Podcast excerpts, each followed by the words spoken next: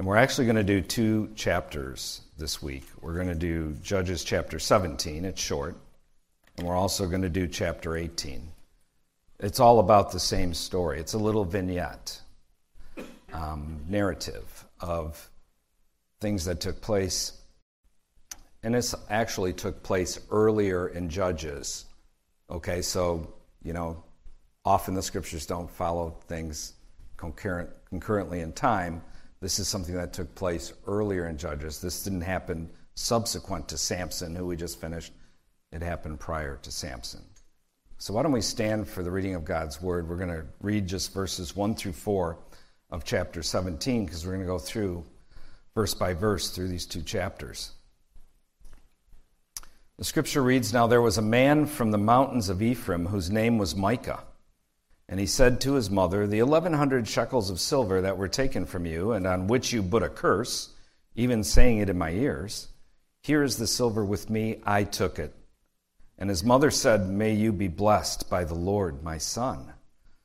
So when he had returned the eleven hundred shekels of silver to his mother, his mother said, I had wholly dedicated the silver from my hand to the Lord for my son, to make a carved image and a molded image.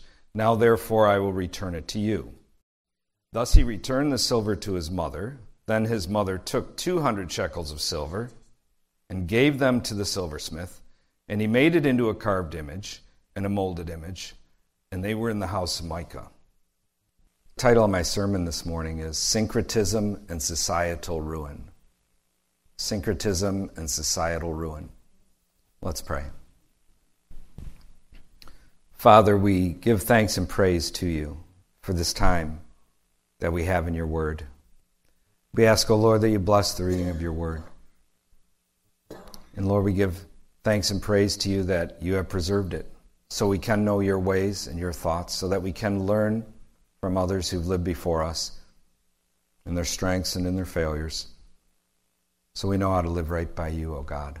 And Lord, I just ask and pray that you bless this sermon and use it for good in the hearts and minds of the hearers that they might be able to more faithfully serve you in the earth, that they might be able to more easily discern good and evil. And I ask for these things, Father, in Jesus' holy name. Amen. Could be seated. So in verses 1 through 4, Micah had stolen 1,100 shekels of silver from his own mother, and you understand that was a huge amount of money massive amount of money. At that time, a laborer got 10 shekels for a whole year of work. 10 shekels. And Micah had stolen from his own mother 1,100 shekels of silver. That would actually come out to 28 pounds of silver. So this was a huge amount of money. When it was stolen, his mother put a curse on whoever stole the silver, as we saw there in verse 2. Micah mentioning that, yeah, I heard with my own ears the curse that you put on whoever took the silver, and it was me. So Micah had heard her make the curse. He was clearly frightened by the curse and confesses to his mother that he took it. She responds at the end of verse 2 by blessing her son. See it there at the end of verse 2. May you be blessed by the Lord, my son.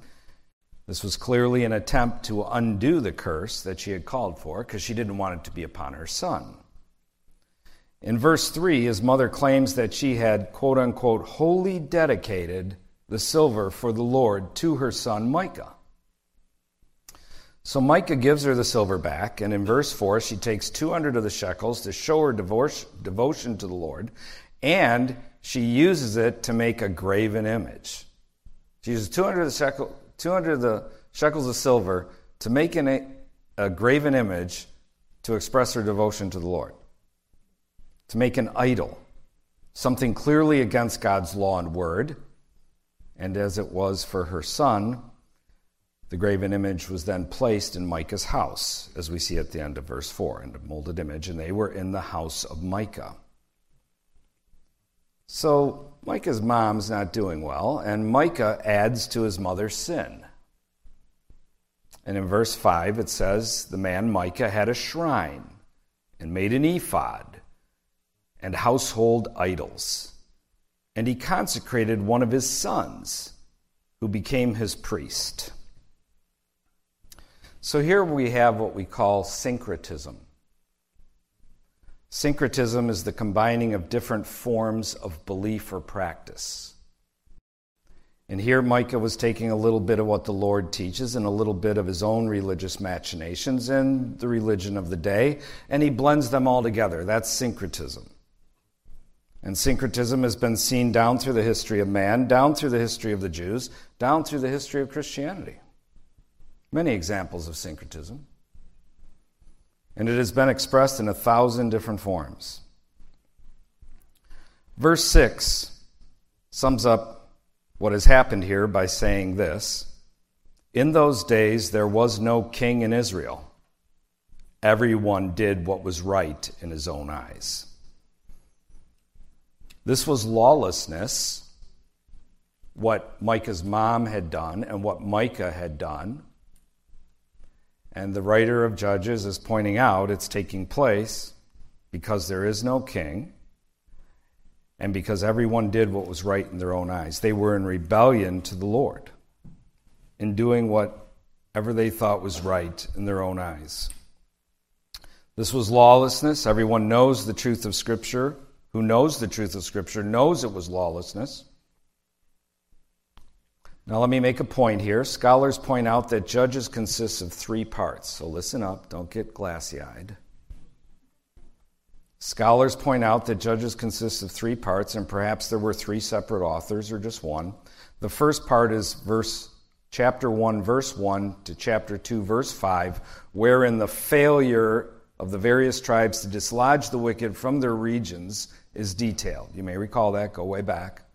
The second part is 2 6 to the end of chapter 16. And the third part is chapter 17 through 21, which we've now entered.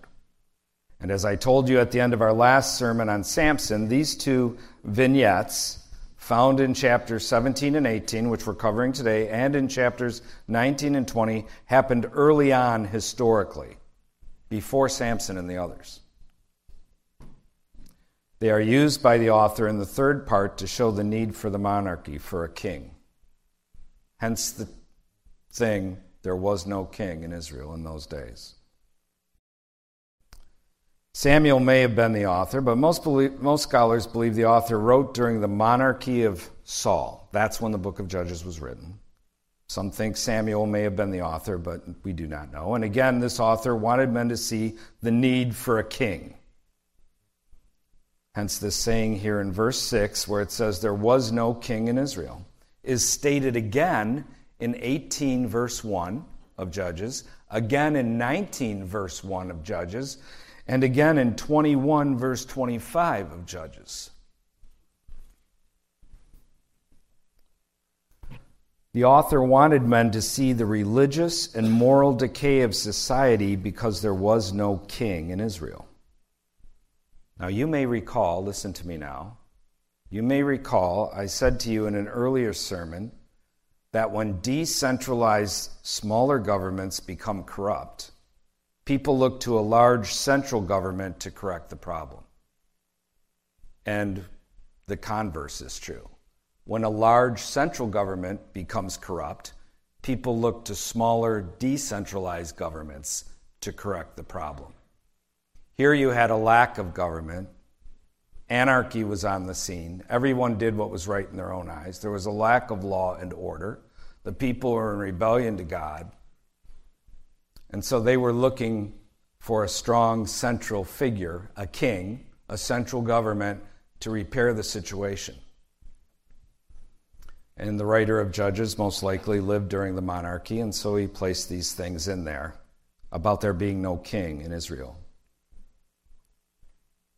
So when there's problems with the large central government, people look for decentralized governments. And when there's problems with the small decentralized governments, they look for a large central government. Ultimately, however, understand no form of government provides peace and justice if the people themselves are not submitted to the law of God and the ways of His Word.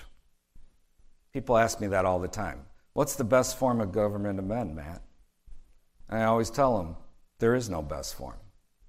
Any form of government can be corrupted by men, including a constitutional representative republic, which we live in our day. Any form of government can be corrupted because of the nature of man. He's wicked and in need of a Savior. So it's extremely important to understand how important it is that we as people, when it comes to self government, have our lives governed according to the law and word of God. When it comes to our families, governed according to the law and word of God. When it comes to church government, governed according to the law and word of God. When it comes to civil government, governed according to the law and word of God. Extremely important. And no form of government provides peace and justice. No civil government does if the people themselves are not submitted to the law of God and the ways of His Word. Hence the needs of the pulpits. The pulpits have been whores. They haven't done what they're supposed to do in instructing people from the Word of God regarding civil government matters. They rarely talk about matters of sin, morality, righteousness. The whole thing's a mess. And we have a nation in abject rebellion against God, and it's falling apart. No brainer. So, anyways, that was the problem here during the era, era of the judges. The people were in rebellion to the Lord, and syncretism abounded, like we just saw with Micah's mom and Micah. Syncretism brings decadence and decay to theological thought, which in turn brings decadence and decay to society and to the governments of men. If you, if you forget everything else I said here this morning, please remember that, what I just said. Anybody want to repeat that back to me word for word? I wouldn't even want to repeat it back to me word for word, so I wrote it down. Syncretism brings decadence and decay to theological thought, which in turn brings decadence and decay to society and to the governments of men. And so we see this in America in our own day. What was happening there in Judges back in that day. Our narrative continues. Look at verses 7 and 8, and it says Now there was a young man from Bethlehem in Judah, and the family of Judah. He was a Levite and was staying there. The man departed from the city of Bethlehem in Judah to stay wherever he could find a place. Then he came to the mountains of Ephraim to the house of Micah as he journeyed. So here we have a young minister, if you will, this young priest. Um, he's at least from the tribe of Levi. We don't know if he's a priest, but he could qualify as such, who is looking for a place to minister, place to go. Doesn't really know what exactly he wants to do. Verse 9 goes on, and it says, And Micah said to him, Where do you come from? So he said to him, I am a Levite from Bethlehem in Judah and I am on my way to find a place to stay. Micah said to him, Dwell with me, and be a father and a priest to me, and I will give you ten shekels of silver per year, a suit of clothes, and your sustenance. So the Levite went in. Micah wanted to upgrade and refine his syncretism. Rather than his own son playing the priest, he now could procure an actual Levite who came from Bethlehem and everything. Remember, Bethlehem was one of the 48 cities Moses had set aside to be Levitical cities. In verses 11 through 13, it goes on and says Then the Levite was content to dwell with the man, and the young man became like one of his sons to him. So Micah consecrated the Levite, and the young man became his priest and lived in the house of Micah. Then Micah said, Now I know that the Lord will be good to me since I have a Levite as a priest. So the Levite was good with all this. He could ply his trade, he could be a priest. The money sounded good, it was fair, it was fair pay. He had a place to be, a place of ease and prominence, if you will. I'm a priest. He apparently had no problem with the odd setup of Micah with his shrine, his ephod, and household idols. He could overlook that. And Micah was happy, as verse 13 says, Now I know that the Lord will be good to me, since I have a Levite as a priest. He, like many in American Christianity today, viewed God as like a genie in a bottle, like a rabbit's foot. For you young people, what's a rabbit's foot? A rabbit's foot was something when I was a boy, half the kids walked around with. It was a good luck charm. It was like a genie in a bottle. It was like a talisman of sorts. Someone who exists for my good. And that's how most American Christians are. They view God as someone who exists for them rather than they existing to bring glory to Him. Now, the narrative moves into chapter 18. We're continuing the story with Micah and this Levite. And verses 1 through 3 says, In those days there was no king in Israel. There it is again. And in those days the tribe of the Danites was seeking an inheritance for itself to dwell in. For until that day, their inheritance among the tribes of Israel had not fallen to them. So the children of Dan sent five men of their family from their territory, men of valor from Zorah and Eshtaol, to spy out the land and search it. They said to them, Go, search the land. So they went to the mountains of Ephraim, to the house of Micah, and lodged there. While they were at the house of Micah, they recognized the voice of the young Levite. They turned aside and said to him, who brought you here? What are you doing in this place? What do you have here? So, if you look on a map geographically where the tribe of Dan was, it wasn't a hard place. It was a difficult area to keep the land. They had had some difficulty. They had failed in driving out all the pagan peoples as God had instructed them, so this had been an ongoing problem. And so now they're just sending these guys out to be spies to find a place where they can go to move at least part of the tribe of Dan over to, over to a safer place, over to a better place. And while they're traveling, they come across Micah's house. They lodge there, and they get to know this little Levite priest dude there. And they ask him questions Who brought you here? What are you doing in this place? What do you have here? And it says in verse 4 He said to them, Thus and so Micah did for me. He has hired me and I have become his priest. Notice he says, Micah, quote unquote, hired me. This is why he had no problem with the shrine and the ephod and the household idols. You know, Jesus spoke of hirelings, and here's what he said. Turn with me to the book of John, the Gospel of John, chapter 10. Here's what Jesus had to say about hirelings. I could do a whole sermon about hirelings because it's spoken about in various places of Scripture. I'll try to keep it short, but I may fail. John chapter 10, verse 11, Jesus says, I am the good shepherd. The good shepherd gives his life for the sheep. But a hireling, he who is not the shepherd, one who does not own the sheep, sees the wolf coming and leaves the sheep and flees.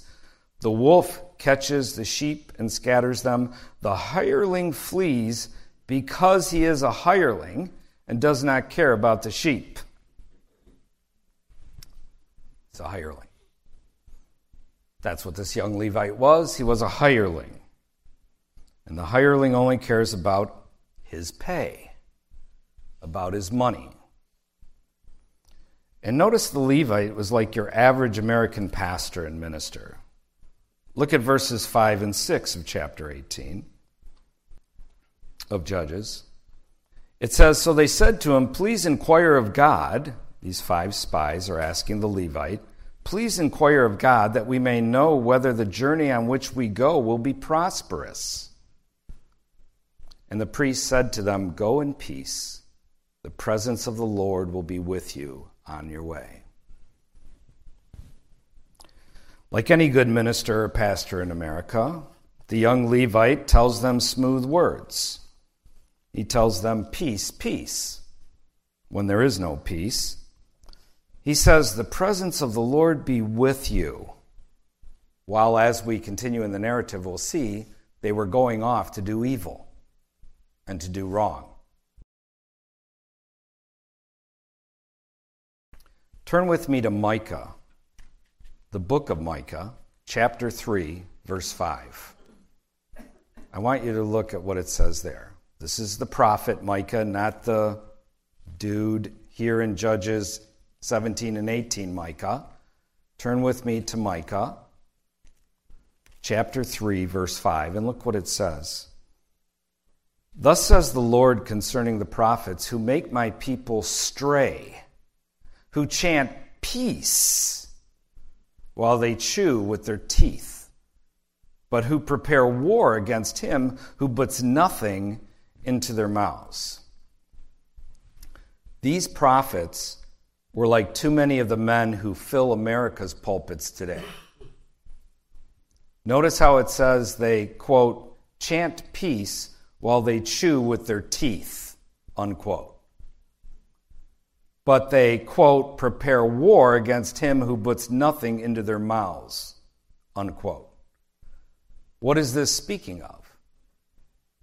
It is speaking of the fact that they were hirelings, mere prostitutes who were doing what they did for pay, utter whores, the bidding of the state, the bidding of those in positions of wealth and business, if you look at the context completely. Look what it says in verse 11 of chapter 3 of the book of Micah. Also about the prophets, it says, Her heads judge for a bribe, her priests teach for pay, and her prophets divine for money. Yet they lean on the Lord and say, Is not the Lord among us? No harm can come upon us. So the scripture says here that they teach for pay, they divine for money. This is exactly what the Levite has been doing. He's been the priest for Micah for pay. He's now done a little divination work. How's it going to turn out for these five spies? Of course, he comes up with the usual thing false prophets always come up with oh, it's going to be great. It's like the little bread box that you buy at the Christian bookstore, right? Pull out a verse. Did you ever notice they're all positive verses? There's never a negative verse that you pull out of it. That's how American Christianity is. That's how American churchmen are. Because when you live that way, you're liked, and people think well of you.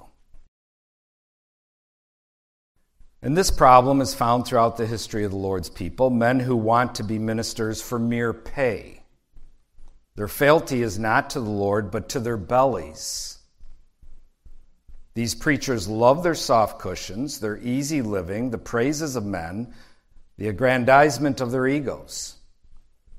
If you gave to their false words of peace, peace, they loved you. But if you did not, so they could continue to utter false words, in other words, you put nothing into their mouths, they prepared war against you. It's what it says here in the prophet Micah. They were like the ministers of our day who display utter indifference to the evil in our land, all the while playing their smooth song, sing their smooth words, their pleasant song of personal peace and piety. Just like the media in our nation, putting in front of the people what they want them to think is important while justice is perverted and the Lord's law and word is impugned. The churchmen are the same way. Don't look at that. They keep the people preoccupied with their religious hamster wheel, busy doing their religious observances while indifferent towards those things which are dear to the Lord's heart. That is a huge problem in American Christianity.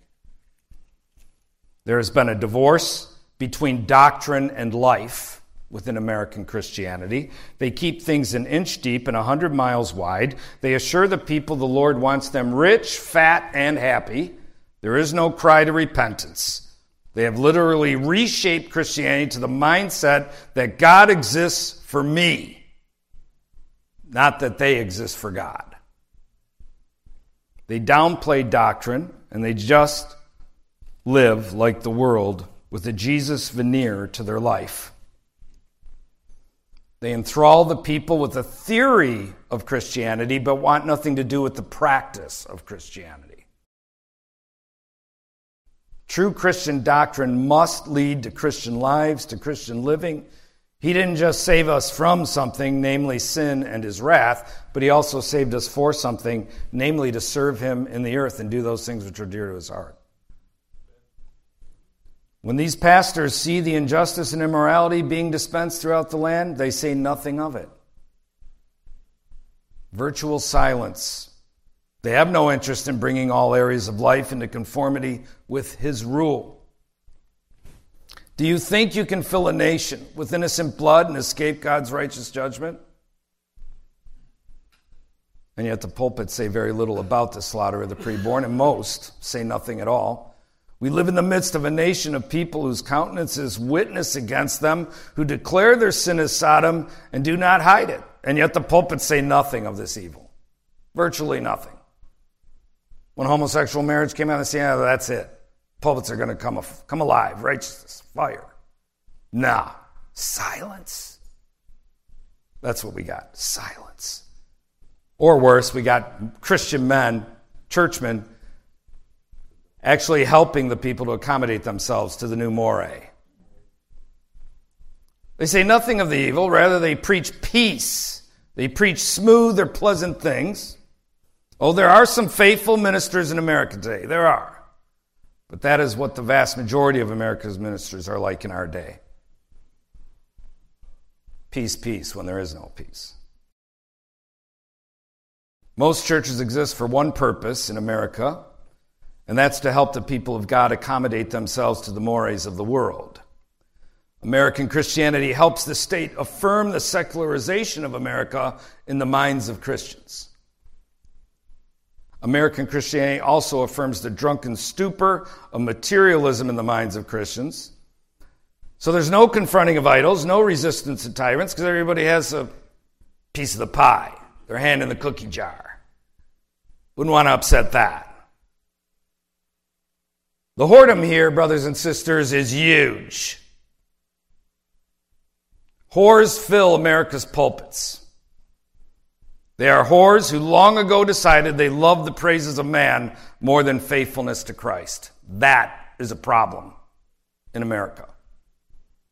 And we see it all here with this little young Levite priest dude. The verse continues on, our narrative continues on in verse 7. It says So the five men departed and went to Laish. They saw the people who were there, how they dwelt safely in the manner of the Sidonians, quiet and secure. There were no rulers in the land who might put them to shame for anything. They were far from the Sidonians, and they had no ties with anyone. These guys had ill intent in mind. We found a good place, and the people have no ties with anyone else, and there's no ruler here that's going to put us down. Then the spies came back to their brethren at Zorah and Eshtaol, and their brethren said to them, What is your report? So they said, Arise, let us go up against them, for we have seen the land, and indeed it is very good. Would you do nothing? Do not hesitate to go and enter to possess the land. When you go, you will come to a secure people and a large land, for God has given it into our hands. See? The little priest made him feel like God's with you. Even while they're going to do evil, do murder, do wrong. Because the little Levite dude wanted to be liked. He wanted to always say smooth, pleasant. Ah, that smile. Little words. God is with us. He's given it into our hands, a place where there is no lack of anything that is on the earth. And 600 men of the family of the Danites went from there, from Zorah and Eshtaol, armed with weapons of war. Then they went up and encamped in Kiriath Yearim in Judah. Therefore, they call that place Mahaneh Dan to this day. There it is, west of Kiriath Yearim. And they passed from there to the mountains of Ephraim and came to the house of Micah. Then the five men who had gone to spy out the country of Laish answered and said to their brethren, Do you know that there are in these houses an ephod, household idols, a carved image, and a molded image? Now therefore, consider what you should do. These are bad men, they're going to steal. So they turned aside there and came to the house of the young Levite man, to the house of Micah, and greeted him. The 600 men, armed with their weapons of war, who were of the children of Dan, stood by the entrance of the gate. Then the five men who had gone to spy out the land went up Entering there, they took the carved image, the ephod, the household idols, and the molded image. The priest stood at the entrance of the gate with the 600 men who were armed with weapons of war. The hireling was there, standing there. When these went into Micah's house and took the carved image, the ephod, the household idols, and the molded image, the priest, the little Levite dude, said to them, What are you doing? And they said to him, Be quiet, put your hand over your mouth, and come with us. Be a father and a priest to us. Is it better for you to be a priest to the household of one man, or that you be a priest to a tribe and a family in Israel? That's what he says to them. And look how the young Levite responds. So the priest's heart was glad. And he took the ephod, the household idols, and the carved image, and took his place among the people. His heart was glad because he would now have bigger numbers. A whole tribe and family rather than one man's household. This probably meant that the pay would be better too. This was clearly a step up for this young Levite priest. He was climbing the corporate religious ladder. And as a churchman, I can tell you there is a religious corporate ladder. It exists in all denominations and all religious Christian organizations. And if you say and do what they want done, you climb it. And if you don't, you're pushed off the ladder and splatter on the ground. That's how it works. And I've watched it all my life. And let me tell you, young men, every man at some point in his life has a situation come his way where he has to make a decision to go along with men and their praises or to be faithful and true to Christ. Every man has that moment in their life. And the vast majority go with the praises of men. The vast majority. But if you stand true to Christ, He will use you in a wholly different fashion with the days He's given you here in the earth. Your life will be marvelous. A thousand times better than the shekels and gems that the religious corporate ladder offers you. When I was a young minister, one of the things that bothered me in the denomination I was in, when the churchmen would get together once every three months, all the talk was about money. All the talk was about numbers, about new building programs. Money and numbers. That's what they all talked about. It was grievous to listen to. And the more money you got, the better deal you got for yourself and the bigger church you had, the more aggrandizement you had for yourself. It was disturbing to watch. They told me once I got involved in the effort for the preborn, you have to decide, Matt, either to do this abortion thing or preach. You can't do both. That's absolutely not true. You can walk and chew gum at the same time. It's not an either or. Defending the preborn has brought me more opportunities to point men to Christ than anything. And I was big on evangelism. They taught me to keep things light. Humor is important, don't get too deep. Keep things shallow for the people. They run their places like moose clubs where you fill out a little piece of paper and then you get logged into some little sphere of the little moose club. And then, you know, people come around and like bother you because they want you to keep coming, okay? And they give you a little spot somewhere so they see you have any kind of ambition so that you, you don't want to leave because now you got your spot of ambition. Okay, now you're like, gosh, he seems pretty. I'm just telling you what I've seen, okay? And when I left the denomination, I felt the purity of God return, that call of God, the purity of it return upon my heart. It was huge. The difference was huge.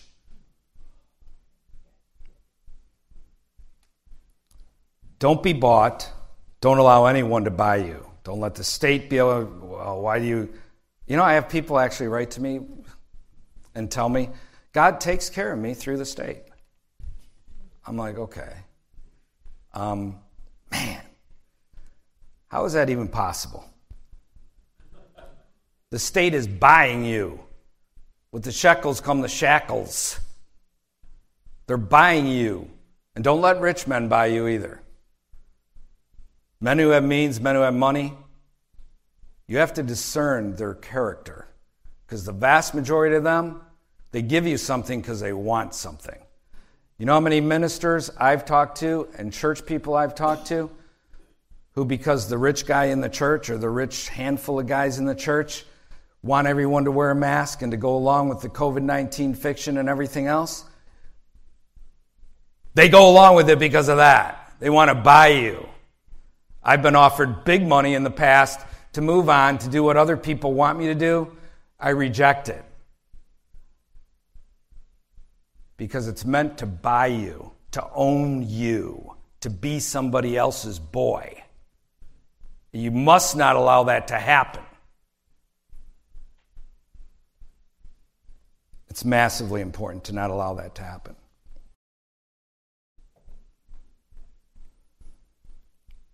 Our narrative goes on here in verse 21, and it says Then they turned and departed and put the little ones, the livestock, and the goods in front of them. When they were a good way from the house of Micah, the men who were in the houses near Micah's house gathered together and overtook the children of Dan. And they called out to the children of Dan. So they turned around and said to Micah, What ails you that you have gathered such a company? Is that how wicked people always are? They start a fight and then they ask, act like, What's the problem? Or they play the victim, right? Because you respond. What ails you that you have gathered such a company? Micah gives them a good, smart answer. He said to them, You have taken away my gods, which I made, and the priest, and you have gone away. Now what more do I have? How can you say to me, What ails you? Good, smart answer. And the children of Israel said to him, Do not let your voice be heard among us, lest angry men fall upon you and you lose your life with the lives of your household. Then the children of Dan went their way. And when Micah saw that they were too strong for him, he turned and went back to his house. These were not good men. These were not good men. These were bad men who now had a priest aiding and abetting their evil. So they took the things which Micah had made and the priest who had belonged to him and went to Laish to a people quiet and secure, and they struck them with the edge of the sword and burned the city with fire. Murdered them all, killed them, burnt the city down.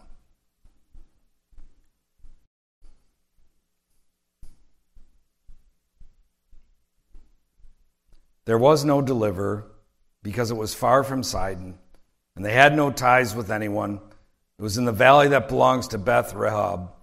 So they rebuilt the city and dwelt there, and they called the name of the city Dan, after the name of Dan, their father, who was born to Israel. However, the name of the city formerly was Laish.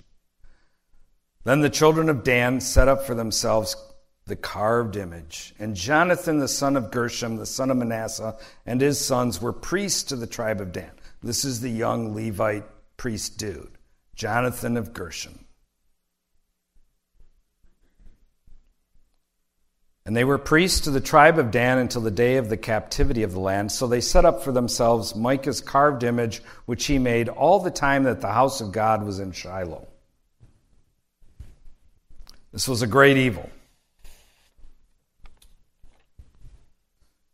And in chapter 19, verse 1, we'll begin again with that refrain there was no king in Israel as the author wanted them to see the state of things and to affirm the monarchy. Remember what I said. Syncretism brings decadence and decay to theological thought, which in turn brings decadence and decay to society and to the governments of men. That is what we see here with the book of Judges, and it's what we see in America today. Let's stand up and we'll close in a word of prayer.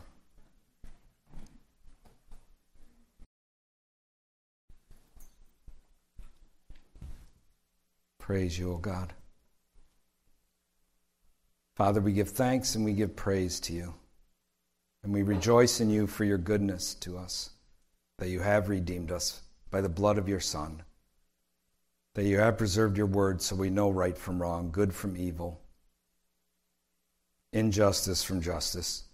And Lord, we just ask and pray that we would live faithful and true to you. We live in the midst of a situation so similar to the days we just read about in the book of Judges.